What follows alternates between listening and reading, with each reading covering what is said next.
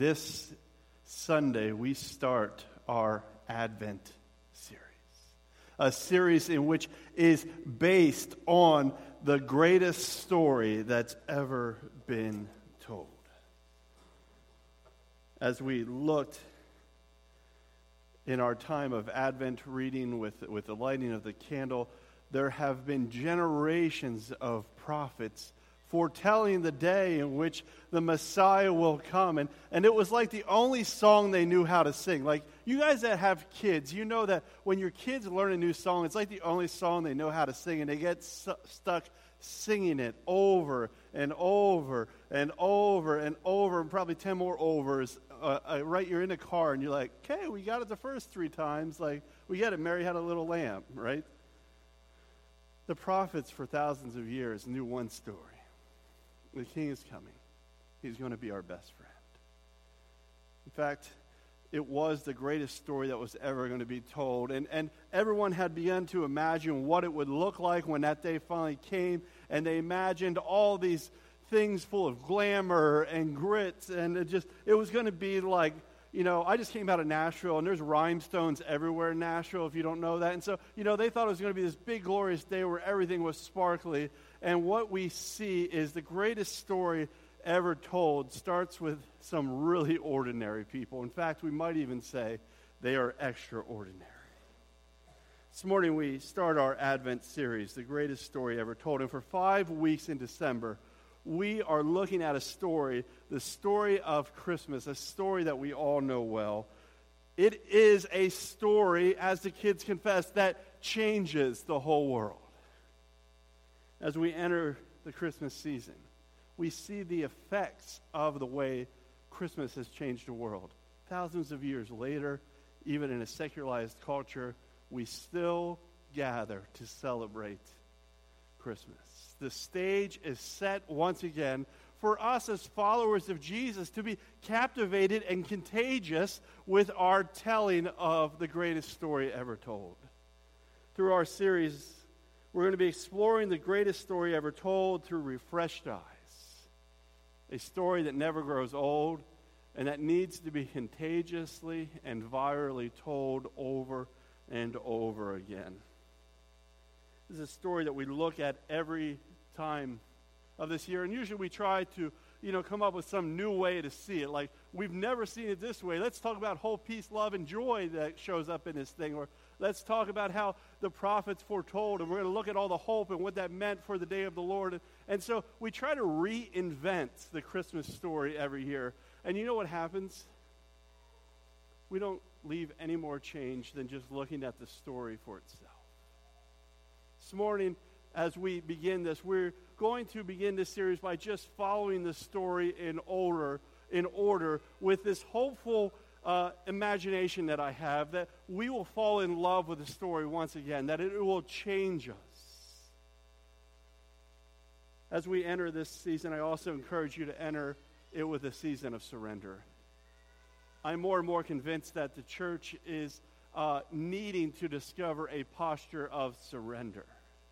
That more and more we, as followers of Jesus, need to find ourselves surrendered to what God is doing.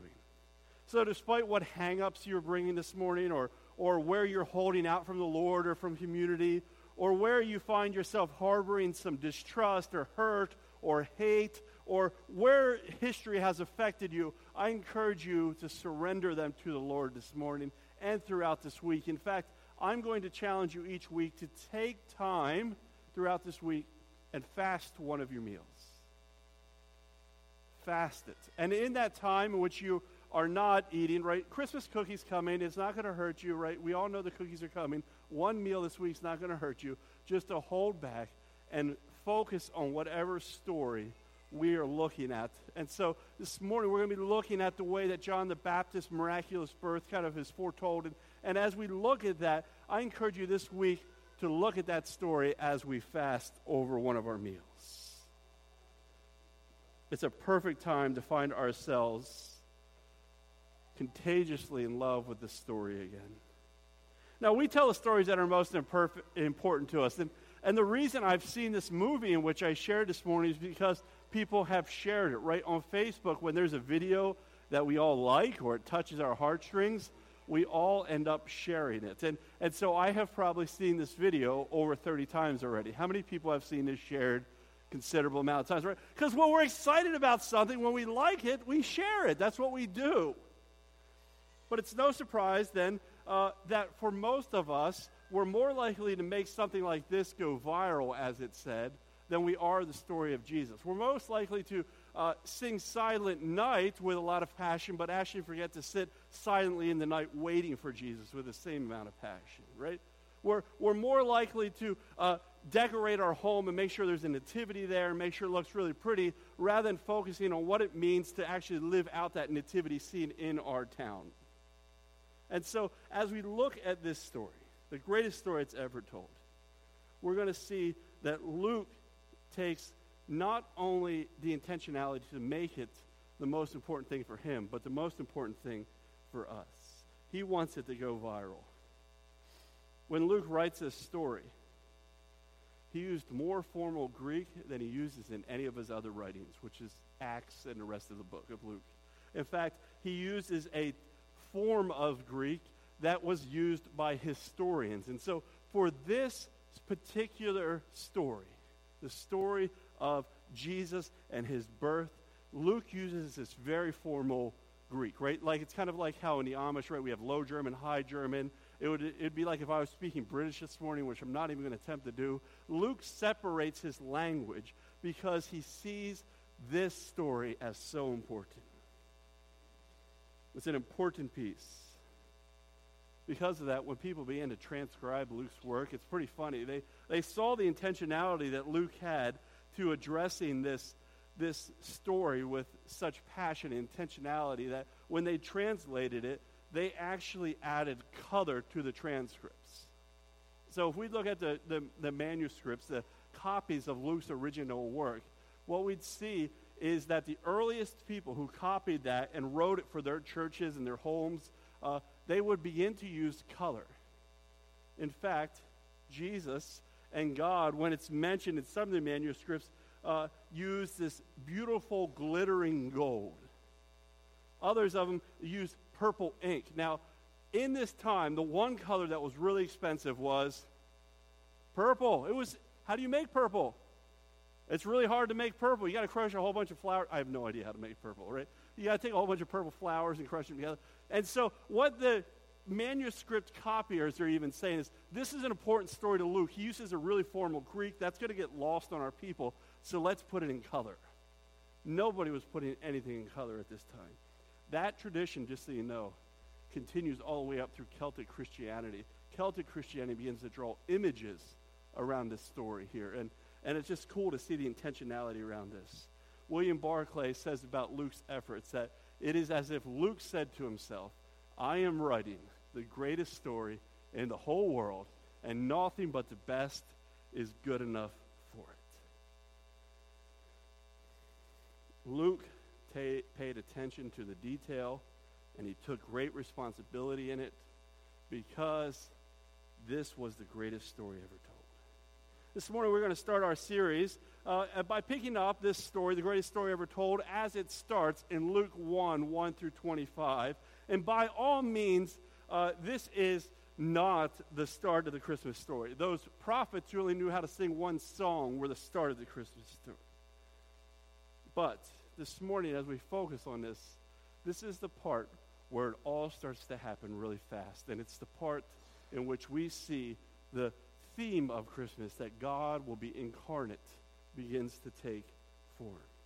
N.T. Wright about this passage says Luke is going to tell us about Mary's extraordinary pregnancy and Jesus' extraordinary birth. But he knows he will need to prepare our minds and our hearts for this story. So he begins with the story of Zechariah and Elizabeth, a devout couple, about going about their everyday life. And first, he grips us with their human drama. Now, so many times in life we're afraid of drama throughout the 80s, we used to say, save the drama for your. Hey, way too many of you knew that, right? Save your drama for the mama. No one wants to hear your drama. My grandma was aging you know, he'd say, "Hey, Grandma, how you doing?" And she'd say, "I'm doing fine." But if I wasn't, would anyone want to hear it anyway? And it was kind of this joke that we actually never really want to hear how people are doing, and so we hide our own stuff. It's called compartmentalization. It's really unhealthy, and 99% of us do it, right? We bury it inside us because we save the drama for our mama. We call her on the phone if we can, and and if not, we just bury it because nobody wants it. But the Christmas story starts with drama right out in the open. And in fact, it's probably the most exciting part of it. Listen in. And this morning, we're going to be reading, by the way, and throughout the Advent series, through what's called the God's Word translation. And my attempt to read it out of a new translation, a different translation, I should say, is so that it captures your mind. You know, if you always read the NIV, it's easy to fall familiar with it. If you always read the King James, it's easy to become familiar with it. The God's uh, Word translation was uh, used by Billy Graham in a lot of his revivals. It went back to the original text and, and not word for word like the King James, but really tried to capture uh, the idea. They call it the closest natural equivalence. And uh, it is a great translation, and I think it surpasses the NIV in many ways. And so this morning we are going to read from that. Many of us have attempted to write about Mary's extraordinary pregnancy. Oops, sorry. Many of us attempted to write about what had taken place among us. They received their information from those who had been eyewitnesses and servants of God's word from the beginning, and they passed it on to us too. I have followed everything closely from the beginning, so I thought it would be a good idea to write an ordinary account for your excellency, uh. Right? Poor guy, don't name your kids that. In this way, you will know what you have been told is true. When Herod was king of Judea, there was a priest named Zechariah who belonged to the division of priests named after Abijah.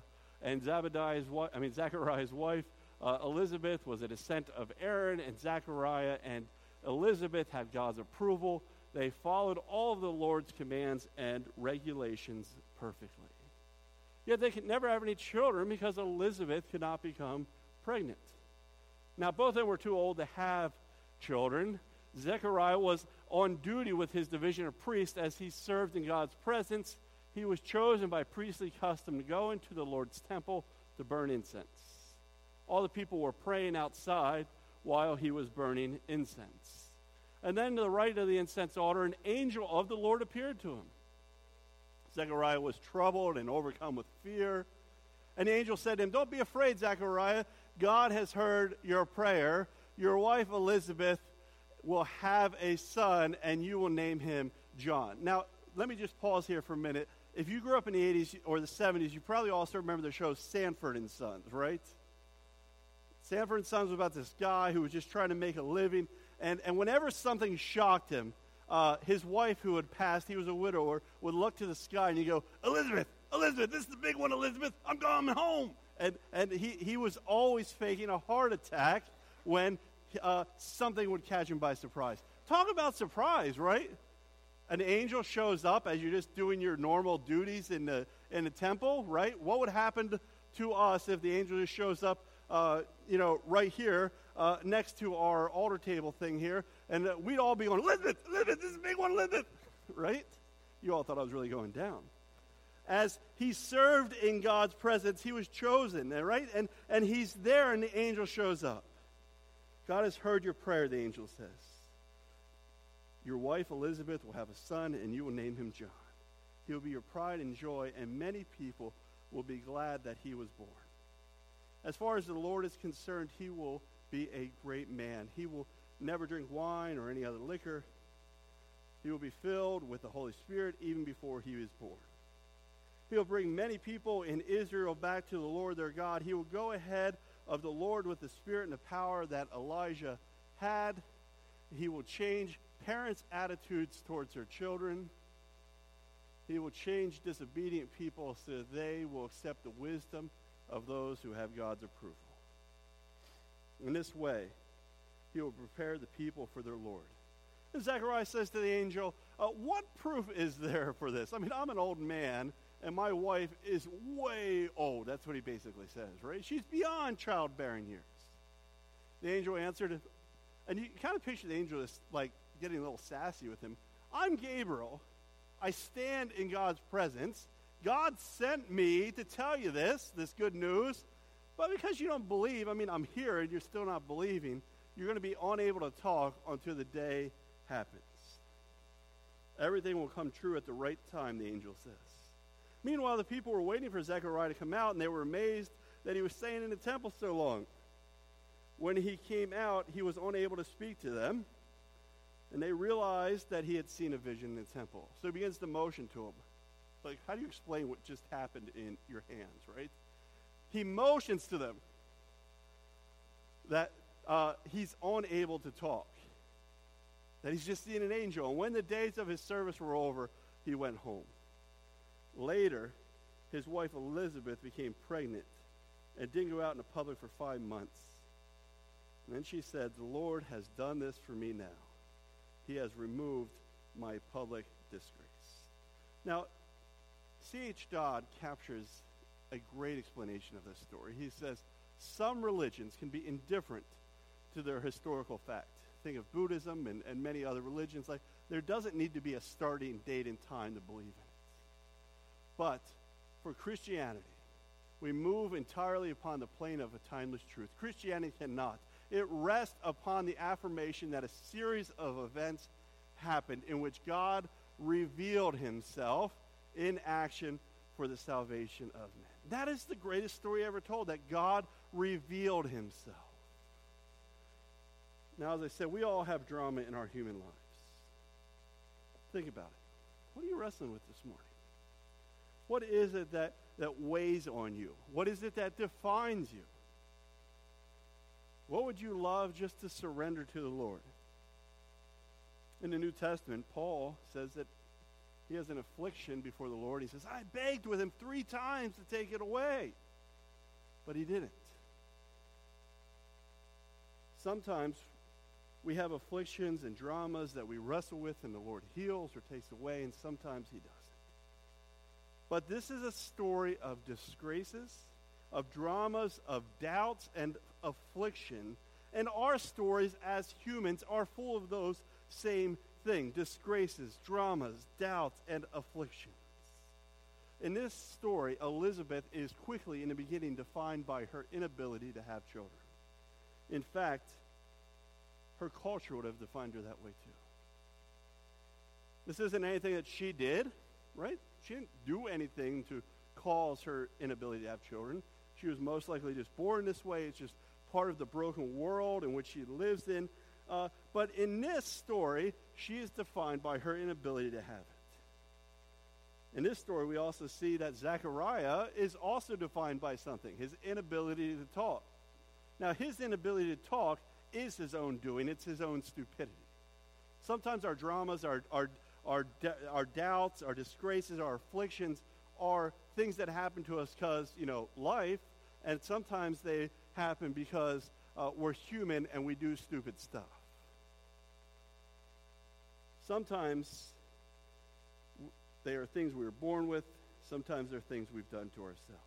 Either way, it hurts when somebody else takes our story and twists it or defines us through those things. Now, this story is all about how God uh, kind of cares for those afflictions and those drama in our lives. This couple, way past their prime and childbearing ages, had learned to live with their affliction over time. You know what? It is what it is. We're not going to be able to have children. Let's just keep our head to the grind and keep moving on. Even though they had put up with it, it still very much defined them. In this area of Jewish history, there was a possibility that they were even judged or mocked for their inability to have children. Children were always in this era seen as a blessing of God. And here was a priest, the representation of God, the orator of God, who could not have children. Sometimes our afflictions and dramas can not only make us feel bad, but they actually can define us in the eyes of others. However, what we see is this story is that God cares about their plight. He cares about our plight. He cares about our strangeness. God provides for them to have this affliction removed. He did the same thing for Jacob and Sarah, for Abraham and Sarah, and he does this thing for Zachariah and Elizabeth. Zachariah and Elizabeth were not expecting or ready for it. all of a sudden, they're told that God's going to remove their drama, their affliction, and even more, they'll have a son who will play a part in God's kingdom coming. That greatest story that's ever going to come. That one song the prophets knew how to sing. He'd become an instrument in the renewing of mankind. Now, think about a drama or affliction in your life. What would you feel like if, after years of learning to put up with it, all of a sudden God takes that one thing and redeems it for his story? Zechariah and Elizabeth are people that are just dedicated and committed to serving God. They actually live outside of town, and Zechariah probably only traveled to town for food, and when he has to serve in the temple, um, he enters the temple to burn incense. Now, the funny part about this is Jewish tradition is not one, as I understand it, to use incense in their temple burning. And we overlook this part a lot. It was highly used at this time by pagans to represent things. Pagans would always in their temples burn incense to, to kind of uh, symbolically represent things. But here's Zechariah, a high priest. He walks in and he does a pagan practice in the middle of a Jewish temple. See, at this time, Jews had taken this thing and they had redeemed it for use. They had taken this worldly way of practice and said, hey, you know what? When that incense fills a room, it's kind of like our prayers going to heaven, or it's kind of like uh, our whispers, our surrender to God. And it reminds us of God's presence. It fills the room. And so they had begun to use this redeemed practice to show worship to God. And already in this story, we see that God can redeem anything for his purpose, whether it be a barren woman or another form of worship. In this space, then, Zechariah, you know, he, he ends, enters in. It was his, his tradition. He, he was a son of Aaron, like every guy that was born in the line of Aaron had to become a priest. That's just, that's what it was. And so uh, there were so many priests at this time that they broke them up into divisions and took turns serving in the temple. Now, he's a priest. He knows that when he goes into the temple to do his activities, that by all means, there's a chance the presence of God is going to show up. But what happens in life is so often we live into routine. Suddenly, the greatest story that's ever told is that nativity that we set up on top of the piano in our living room next to the Christmas tree and the big pile of presents. The greatest story ever told can become routine, and it had for Zechariah. So he's taken by surprise and doubts as he encounters this angel. Now, the angel is disappointed, and as a result, Zach becomes a mute sin had plagued and now defined Zechariah. However, Zechariah runs out of the temple, he's probably waving his arms around, trying to tell everything that's just happened. It's now realizing that the story that God is doing has manifested itself on him. There was no doubt when he came out of that temple that the story of God had transformed. The story ends with Elizabeth rejoicing in what God is doing. She says, He's taking away my disgrace. God had taken away the drama or the doubt or the affliction that had shamed her. The same thing would be happen to Zechariah when John is born and he's able to say, His name is John, right? He, he finds himself released. Though God doesn't always take these things away, but what we do know, and that's we know that from Paul, right? I pleaded three times. What we do know is that God can use those things. He can redeem them for his purpose, for his worship. The story is so much bigger than Zachariah's joy as he finally gets to have a son. It's so much more than Elizabeth's song and her prophetic confession of joy. Rather, this is part of the greatest story ever told. God came near and he used ordinary people despite their disgraces, their dramas, their doubts, and their afflictions. We should be telling this story louder than anything else in our life. This story holds the DNA or the secret to our identity, to the identity of our neighbors, that God came near and he used ordinary people full of really messy things to write the greatest story ever told. N.T. Wright says, it's about the great fulfillment of God's promises and purposes. But the needs, the hopes, and the fears of ordinary people were not forgotten in this larger story. Precisely because of who Israel's God is, the God of lavish, self giving love, as Luke will tell us in so many ways throughout his gospel, when this God acts on a large scale, he takes care of smaller human concerns as well. The drama which now takes center stage is truly the story of God in the world and every ordinary human being who has lived in it. The drama that started the story, Elizabeth can't have a baby, Zechariah doubted, has now given way to the drama center stage of the greatest story ever told that God came near. They took their disgraces, their doubts, their disadvantages, and turned them into a redeeming part that tells the story. I think there's many things that we can take away from this passage, and I encourage you to flip over to the backside of your bulletin, and we're going to make a few of those in closing. First, we are reminded as we look at this, we are reminded this is a story that we need to approach with intentionality and passion. Luke's introduction to the greatest story ever told is certainly one that is deeply intentional and full of passion, right? That's why he uses the best Greek. It, it's no doubt, he says, hey, you know what else, guys? I needed to research this even though I walked with Jesus. Like, this is what I think I love the most about this story is Luke walked with Jesus. Luke saw Jesus raise people from the dead. Luke saw Jesus heal people. He, Luke saw Jesus rise himself from the dead. And as he's older now and he's writing his story, he still says, I needed to research because learning about Jesus is never enough. I need to approach this with intentionality and with passion. The story was not lost on him, he did not grow tired of it. In that way, then, too, Luke tells us that we are reminded we must know and experience this story for ourselves. We must know and experience for ourselves. Luke's a follower of Jesus, as I said, and he says, I will, I took time to research. He says, I know there's many other people writing about this story. I mean, hey, that's great. But let me tell you, I went back and researched it. And, and a lot of historians and theologians think that at the time, Luke probably would have been able to tap Mary on the shoulder still. Right? How did this stuff happen, Mary? I mean, I doubt Elizabeth and Zachariah made it too much after that birth because, that was a crazy story. Can you imagine, like, they're probably like in their 90s, maybe even 100, and they're raising a small boy. Anybody want to try that? Right? Yeah.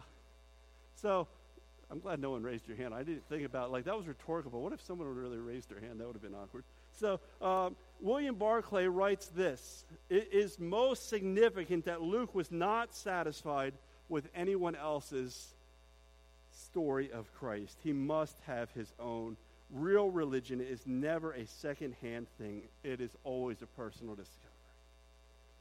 Luke models for us this thing I love that despite how much we know in faith, despite how much we know Jesus, it's important that we constantly grow in what we know and experience in our pursuit of Jesus for ourselves.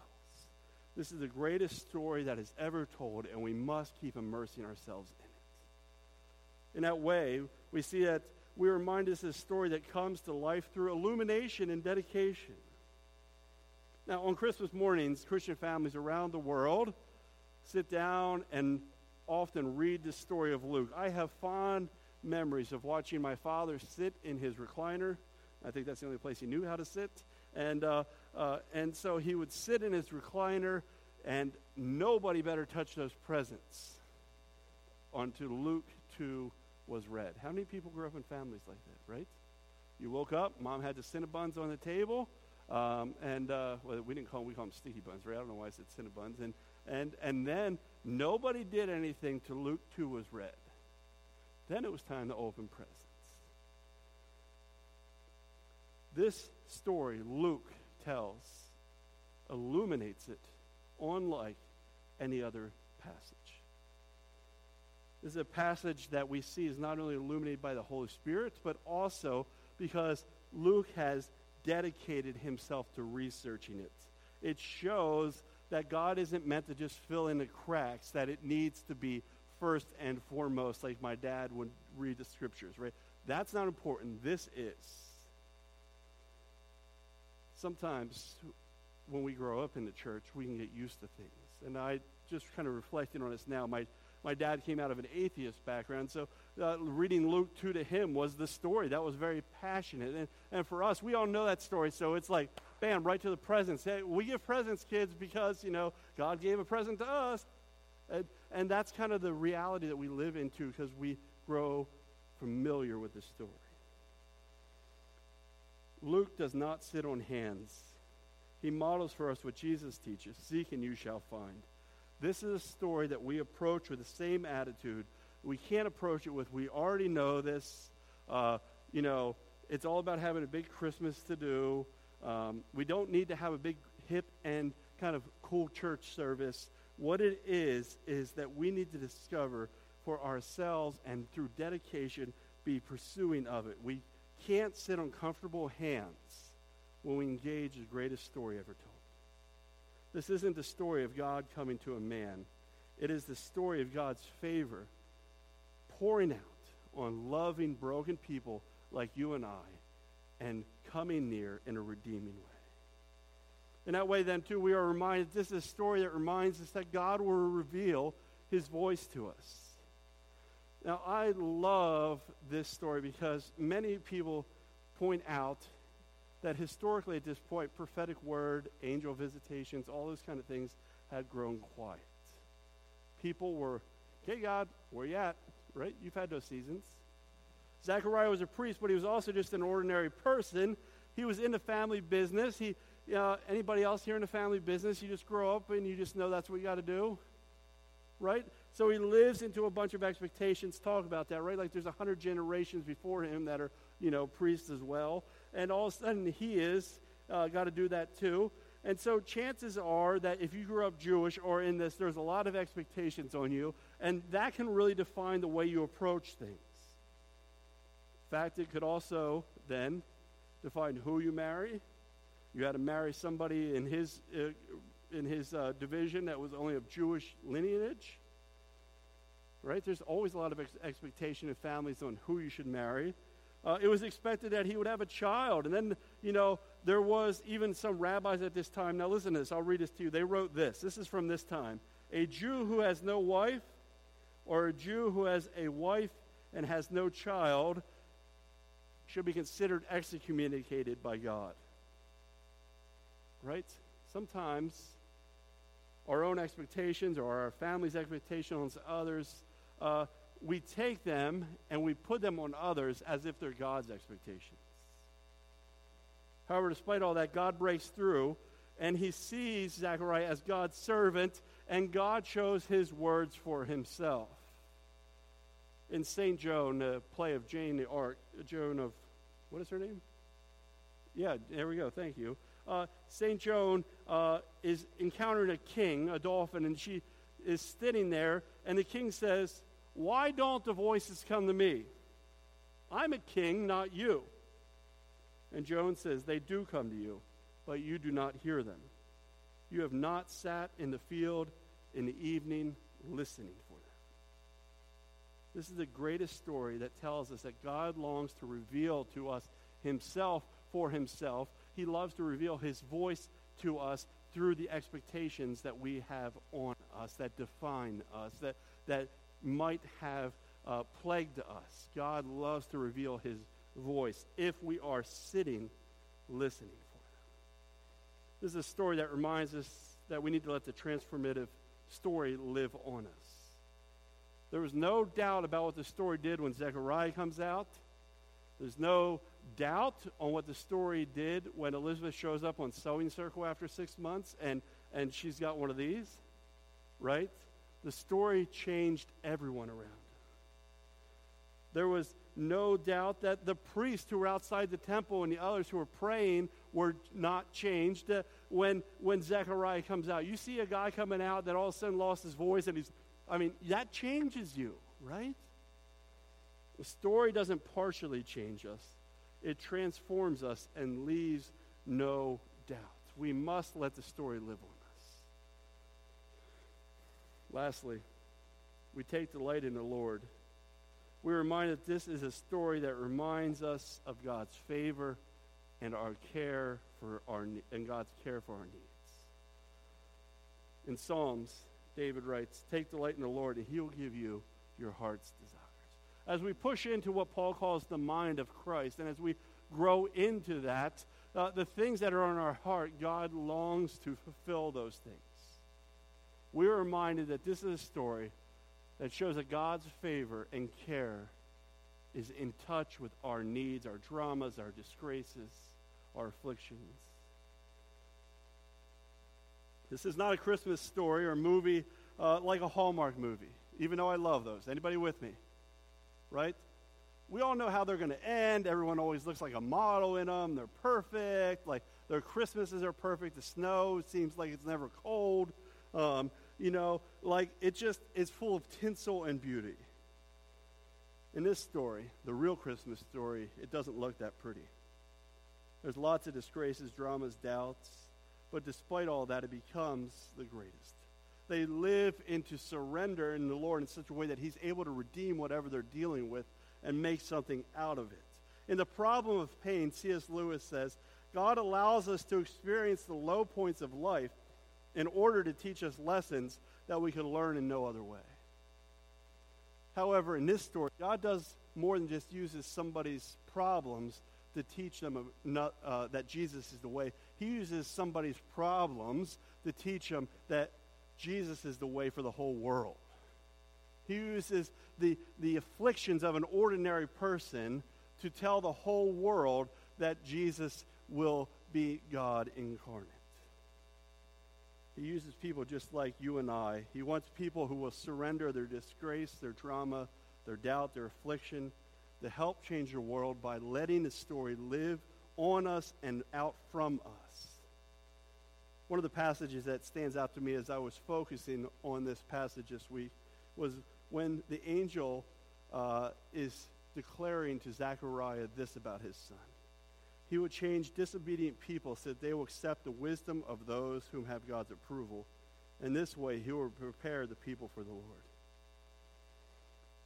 God not only used this miracle of redeeming a affliction to show up how he was going to show, but John the Baptist, the outcome of that redeeming part of the situation, would be the foreshadow or the forerunner, the prophetic voice that went before Jesus and so Jesus, the whole time he's on the earth in ministry, is led, uh, he follows the leading of John the Baptist, who is this testimony, this prophetic witness of what God does to people's disgraces and dramas, and it leads the way. The greatest story is where we learn to announce and embody and demonstrate that despite all the things we're wrestling with, the Lord has done this for me now, and He has removed my public disgrace. We sing Silent Night, but in this season we must remember to sit silent at night to hear his voice.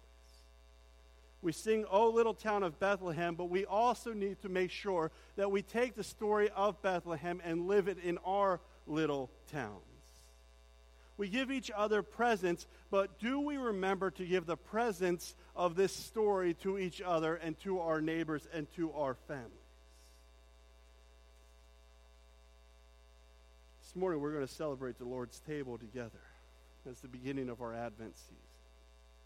While we proclaim and live out this story both individually and as a community, it's also our job in a community to remind each other, to help realign each other, to help renew each other on these things. In that way, it's how our disgraces, our dramas, our doubts, and our afflictions can find redemption. Community is also a place where we experience the presence of God together. As Josh comes forward, I'm going to read to you from Luke 24, 1 through 35. On the same day, two of Jesus' disciples were going to a village called Emmaus. It was about seven miles from Jerusalem, and they were talking to each other about everything that had happened. While they were talking, Jesus approached them, but they